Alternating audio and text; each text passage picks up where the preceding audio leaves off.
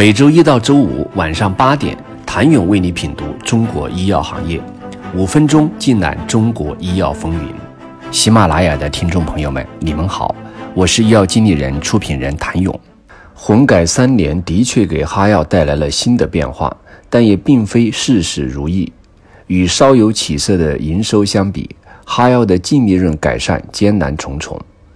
2019年，哈药股份全年营收 118.24 亿元，净利润骤降逾8成，仅有 0.56 亿元。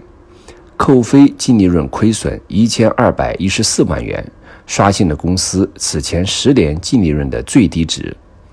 2020年 GNC 投资暴雷，哈药更是迎来了自1993年上市以来的首次净利润亏损，金额超10亿元。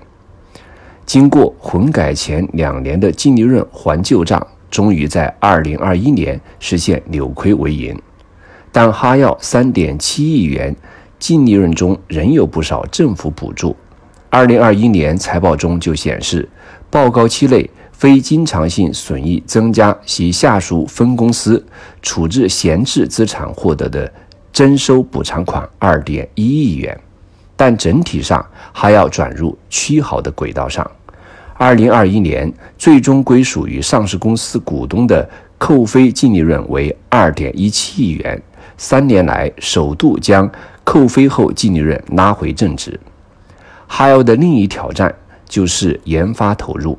2019到2021年财报中，哈药的研发费用分别为 1.25 亿元、9252万元、9773万元，这使得哈药的产品结构未出现明显变化。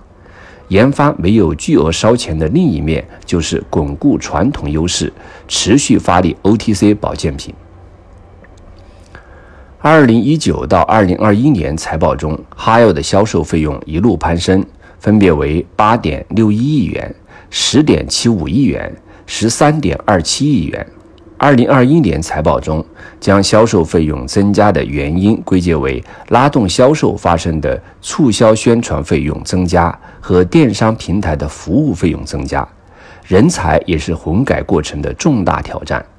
2019年，哈药为高管团队注入新鲜血液，11个高管团队中有7个海归，9个都是市场化选聘的，剩下2位哈药股份的也是经验丰富。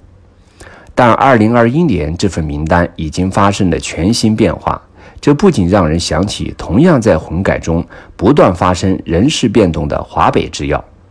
2009年重组之后，华北制药高层人事变动接二连三。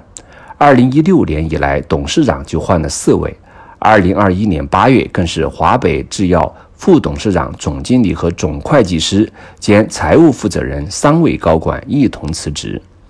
集采断供等风波不断的华北制药2021年业绩不佳，虽然营收高达 103.85 亿元，但净利润仅约1873万元，同比减少达 80.76%。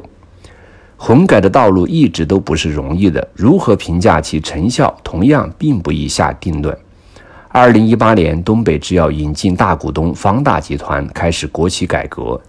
2021年7月，东北制药混改进程深化，原国资股东完全退出。2021年财报显示，东北制药实现营收 81.45 亿元，同比增长 10.3%， 净利润 9901.71 万元，同比增长7倍。如今哈药混改的成色也是有喜有忧。当然，对于哈药、东北制药这样击中的老牌药企而言，3年时间还是太短了。谢谢您的收听。想了解更多最新鲜的行业资讯、市场动态、政策分析，请扫描2维码或添加医药经理人微信公众号“医药经理人”，医药行业的新闻与资源中心。我是谭勇，明天见。